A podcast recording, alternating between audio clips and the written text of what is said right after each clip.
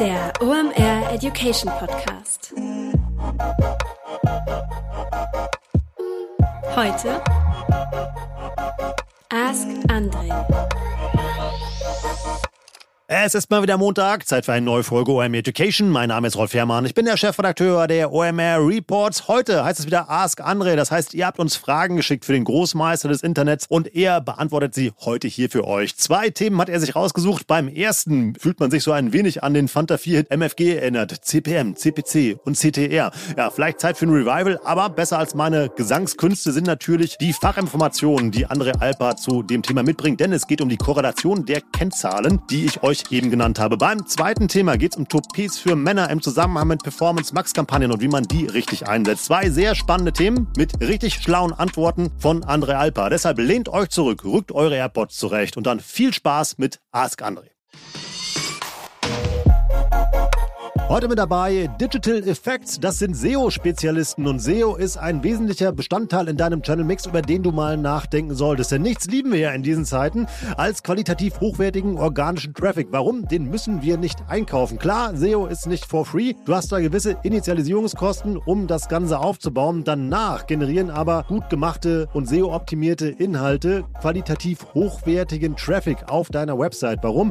Was geben Leute bei Suchen ein? Fragen, Probleme, die Suche Suche nach Dienstleistungen oder Produkten und dein gut gemachter SEO-Content ist dann die Lösung dafür. Du bist da also mit Riesenschritten durch den Funnel unterwegs. Wie gut das funktioniert, zeigt ein Beispiel, was uns Digital Effects mitgebracht hat. Die haben es zum Beispiel geschafft, bei einem E-Commerce-Kunden durch SEO innerhalb von zwei Jahren den Umsatz von 3,5 Millionen auf 16 Millionen zu steigern und das Ganze zu einem Zehntel der Kosten gegenüber Google Ads. Wenn du dein persönliches SEO-Potenzial auschecken möchtest, dann geh einfach mal auf digitaleffects.de slash Education. Da kannst du dich nämlich für eine Beratung anmelden, um dein SEO-Potenzial einzuschätzen oder dir auch mal eine zweite Meinung einzuholen. Sicher dir also jetzt den kostenlosen SEO-Check bei Digital Effects unter digitaleffects.de slash Education.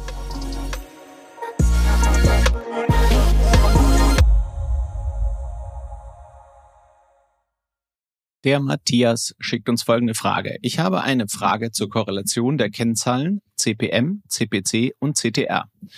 Wie bewertet ihr die Kampagnen? Mir fällt in letzter Zeit auf, dass eine hohe Outbound CTR mit hohen CPMs einhergeht meinem Verständnis nach sollte eine hohe CTR doch eher einen niedrigen CPM bedingen, da die Ads relevant sind. Wo ist mein Denkfehler?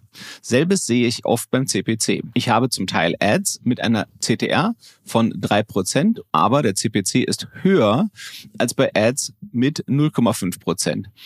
Ist das ein Hinweis auf den hohen Bieterwettbewerb? Vor allem, was kann ich daraus schließen für die Optimierung der Kreation? Eine Folge dazu wäre sehr interessant, da Media Buying ja oft mehr in Richtung Data Analytics geht. Also Matthias, wir vermuten aus deiner Fragestellung heraus, dass du dich hier vor allem auf Meta äh, beziehst, also sprich äh, Werben in Social Media, sprich bei Facebook, Instagram. Ähm, so klingt zumindest deine Frage. Dann, damit alle nochmal mitkommen können, die Akronyme durchgenommen. CPM heißt äh, zu Englisch Cost per Mill. Äh, auf Deutsch ist das gleiche Akronym TKP, Tausender Kontaktpreis. Das heißt, ich zahle einen bestimmten Preis pro 1000 Personen, die meine Werbung sehen. Dann haben wir den CPC, das ist der Cost per Click. Das ist der Klickpreis, den ich zahle, damit meine Werbung gesehen wird oder angeklickt wird. Und die CTR ist die Click-Through-Rate. Das heißt, wie viel Prozent der Leute, die mein Werbemittel sehen, werden darauf klicken. So, und im Prinzip gibt's bei den Social Media Plattformen zwei Wege zu werben. Beide Male sind es Gebotssysteme. Das heißt, ich trete gegen andere Werbetreibende an und versuche, meine Zielgruppe zu erreichen im Wettbewerb um andere. Und dann ist eben die Frage, wenn wir in dieser CPM, also Reichweitendenker sind, wer, äh, wer bietet mehr? Oder wenn wir auf der Klick-Transaktionsseite sind, wer bietet mehr? So, und dann ist eben die Frage, wer wird ausgespielt? Und dann ist eben noch die andere Frage, wer wird angeklickt?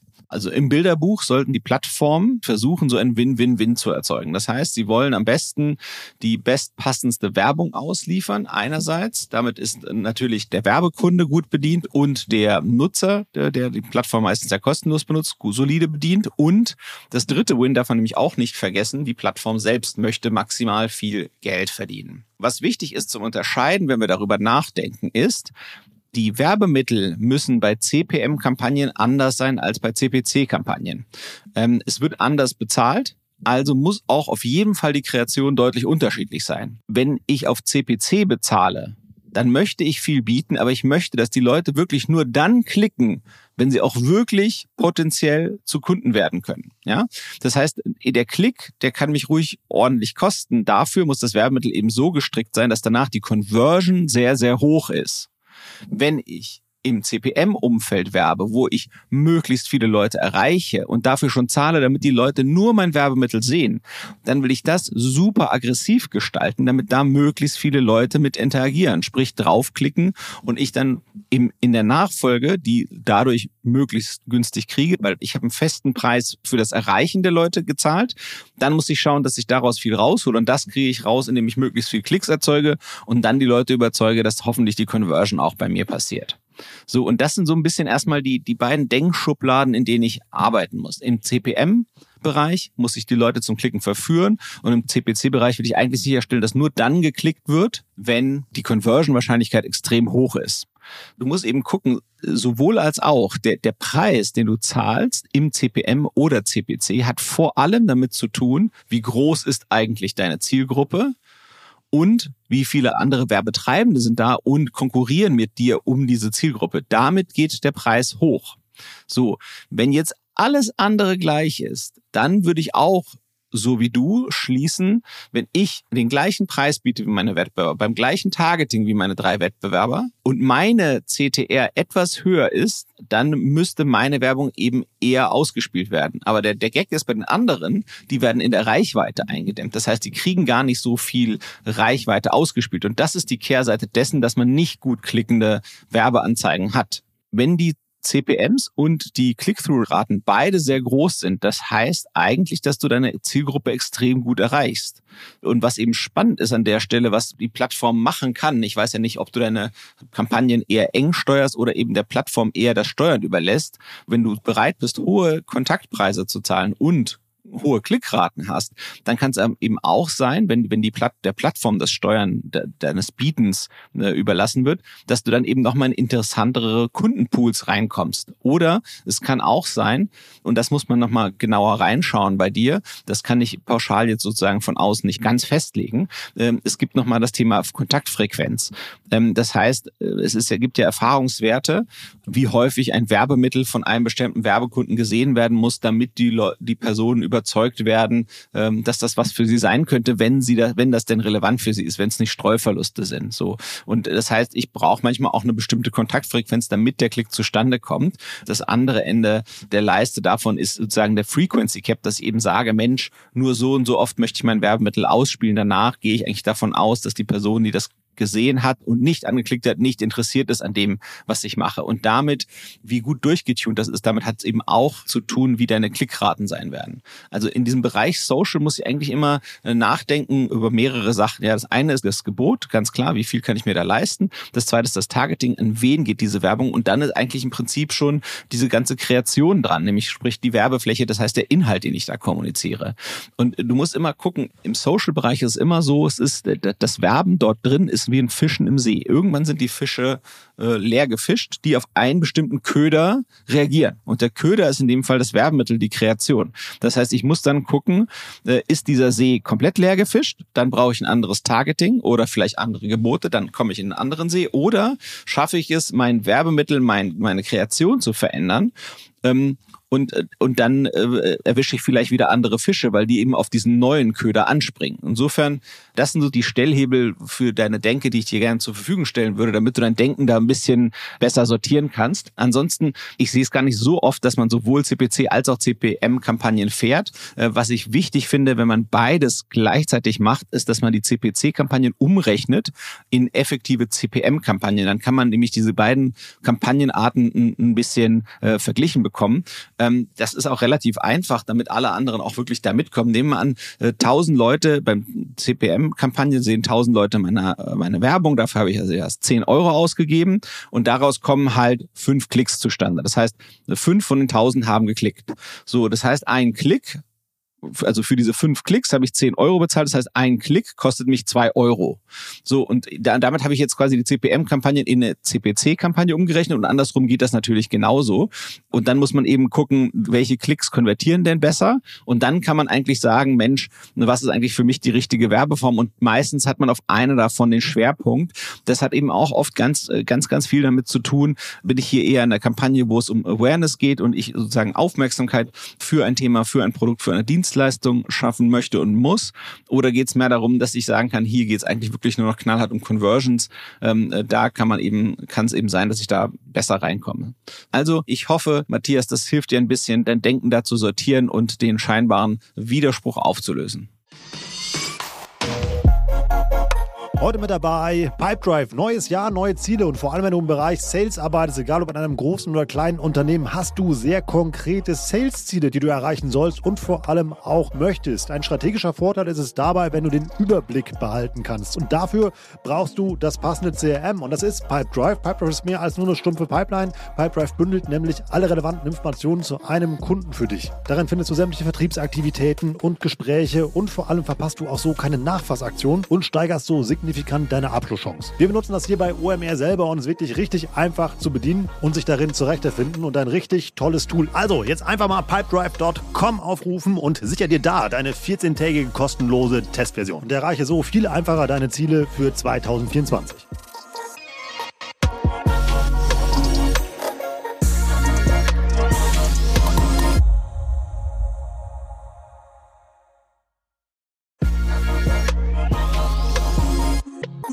Folgende Frage erreicht uns vom Johannes. Ich habe ein paar Fragen bezüglich PMAX-Kampagnen. Ich verkaufe Haarsysteme, also Toupets für Männer und habe bisher Such-, Display- und Shopping-Kampagnen gearbeitet mit gearbeitet.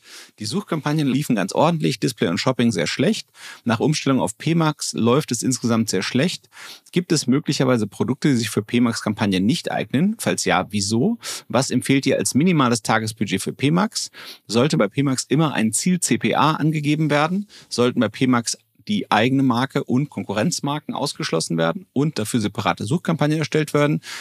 Ist es sinnvoll, parallel laufende Search-Kampagnen auszuschalten, da diese anscheinend bei genauen Keyword-Matches bevorzugt werden? Ich versuche es mal zu entschlüsseln, was der Johannes uns da so an Frage gestellt hat, damit eben viel mehr der Hörer mitmachen können beim Denken. PMAX ist ein neues Werkzeug aus dem Google Ads Universum und die Frage von Johannes ist sozusagen zu 100 Prozent im Google Universum stattfindend.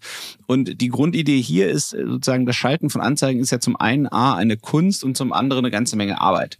Und äh, Google hat natürlich ein Interesse daran, dass die Schwelle zum Schalten von Anzeigen niedriger zu machen, damit eben mehr Leute Werbung schalten, weil es ist ein Geburtssystem. Äh, das heißt, mehr Werbetreibende bedeutet eben auch mehr Geld für Google.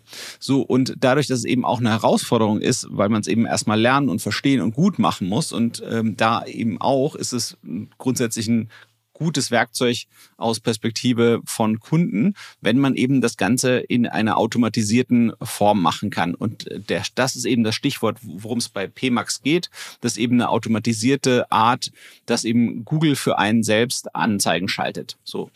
Jetzt hat der Johannes zu Recht erstmal drei verschiedene Sorten von Kampagnen unterschieden und die werden wir auch getrennt äh, gedanklich lassen, weil die eben sehr, sehr unterschiedlich sind. Und zwar hat er gesagt, die Suchkampagnen, also klassische Suchworte, Display, also da geht es eben um Werbung äh, mit, mit äh, also Bannern oder irgendetwas ähnlichem dieser Art und dann eben den Bereich Google Shopping. So, ich glaube, äh, fangen wir erstmal sozusagen an, das Stück für Stück zu entpacken, diesen ganzen Wust an und, und Bündel an Fragen, was Johannes uns da geliefert hat. Ähm, ich glaube, das Display, äh, dass das nicht so funktioniert, das kann ich mir gut vorstellen. Ähm, ich glaube, man muss immer fragen, was ist denn das für ein Produkt, was ich da habe? Ähm, beschäftigen sich denn damit die Leute, lassen sie sich denn die Leute inspirieren, um sich damit dann zu beschäftigen, um dann das vielleicht zu kaufen? Das heißt, ist es möglich, die Leute dahin zu verlocken? Ähm, das heißt, dann ist es, glaube ich, spannend, Upper Funnel zu arbeiten, also quasi früh im Funnel, dort, wo das Bedürfnis geweckt wird und nicht, wo es gedeckt wird.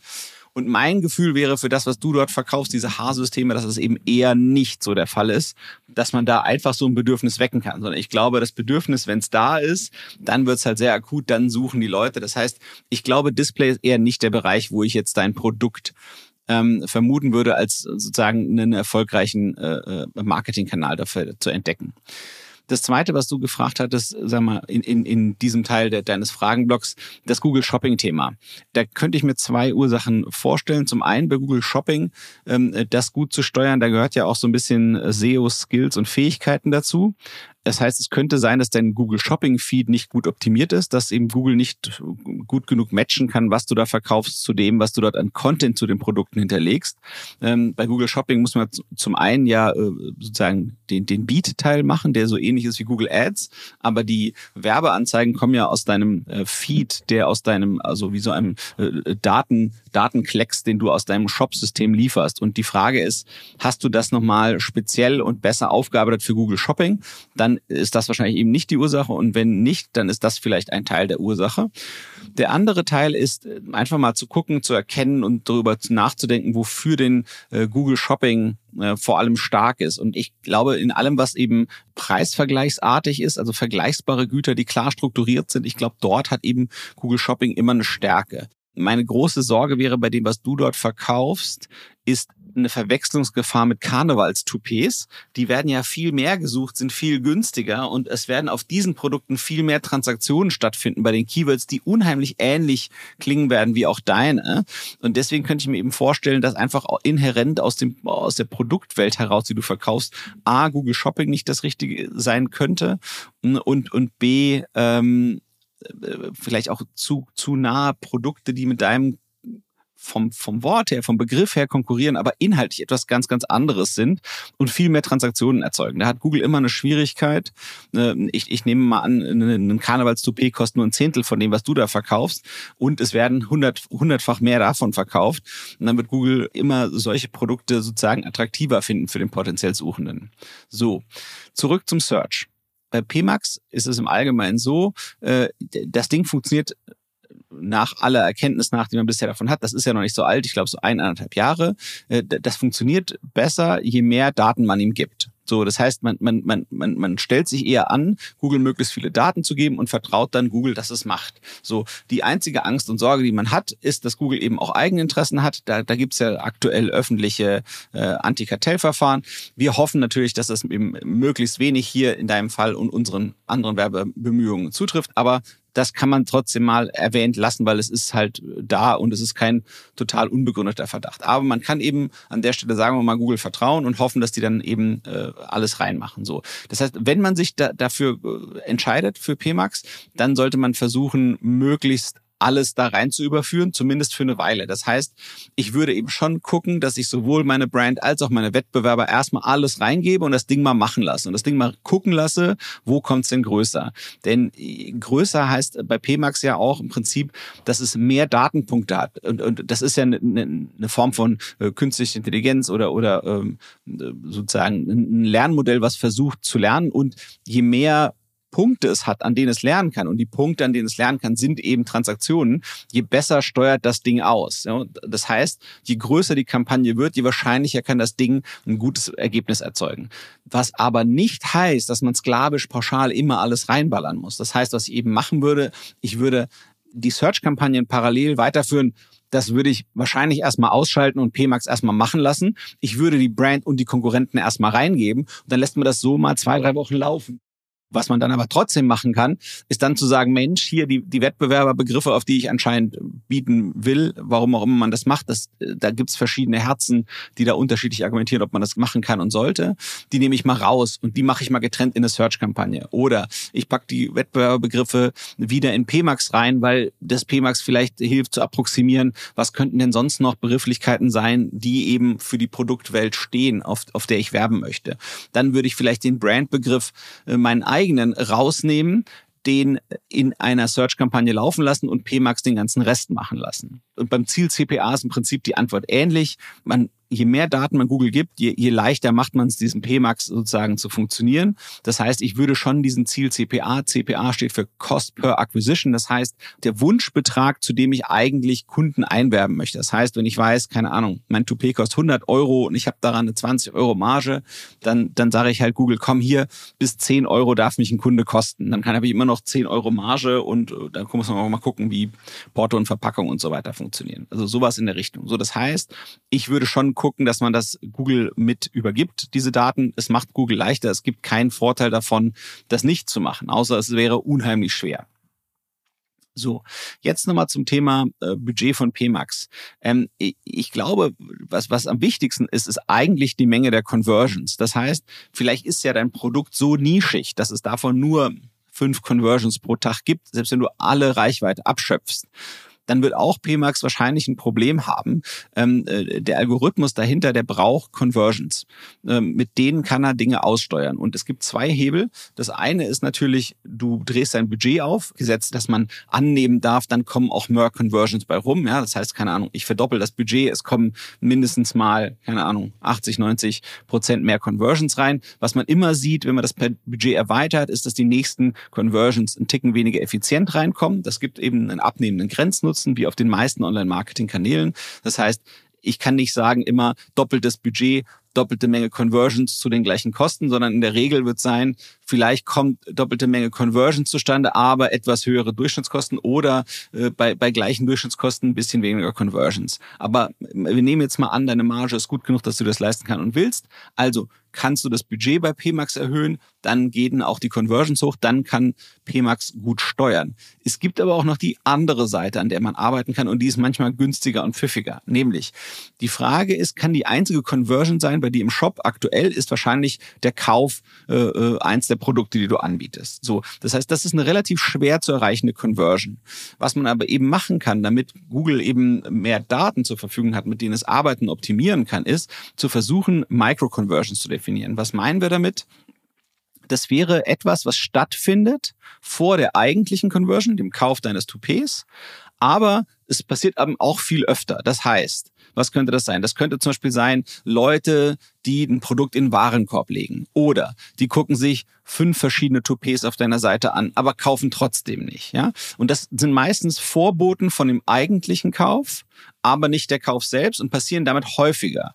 So, und was dann passiert ist, wenn du solche Micro-Conversions äh, findest, die du sozusagen definieren kannst und die du auch dann, die Daten über diese Micro-Conversions, die musst du unbedingt wieder ins PMAX zurückspielen und die musst du mit einem kleinen monetären Wert, sag ich mal, belegen. Dann sagst du, Mensch, äh, äh, wenn jemand sich fünf verschiedene Produkte bei mir anguckt oder äh, drei verschiedene URLs anklickst, dann ist mir das auf jeden Fall schon mal zehn Cent wert und die eigentliche Conversion ist mir dann 100 Euro wert oder so oder, oder 10 Euro wert oder was. Das muss irgendwie in Proportion sein. Aber dadurch hat eben Google auch wieder etwas, worauf es optimieren kann, was viel häufiger passiert als eigentliche Kauf. Vielleicht dreimal, vielleicht fünfmal, vielleicht zehnmal so häufig. Und dann hat man eben mehr Daten, kann der Algorithmus eben besser die Kampagnen aussteuern. Also Johannes, wir hoffen, das gibt dir ein bisschen Inspiration, dein PMAX-Nutzung besser zu tunen und du kommst ganz gut voran.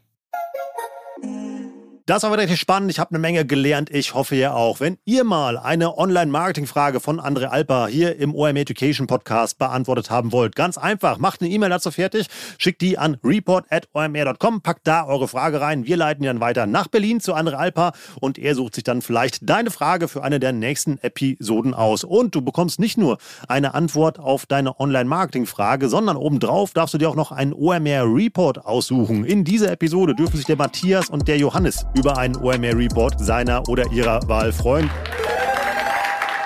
Dazu auch ein kurzer Hinweis in eigener Sache. Speziell zum Thema Performance Max empfehle ich euch mal alles, was wir bei den OMR Reports zum Thema SEA am Start haben. Da gibt es zwei richtig starke Reports. Checkt die einfach mal aus und ihr wisst, mit dem guten alten Gutscheincode Warenkorb bekommt ihr auch noch 10% auf euren OMR Report. Ansonsten ist es eine sehr gute Entscheidung, dieses Format hier zu abonnieren. Dann verpasst ihr keine Episode von OMR Education und seid immer top informiert. Ich bin Rolf. Das war OMR Education für heute. Tschüss aus Hamburg. Ciao, ciao.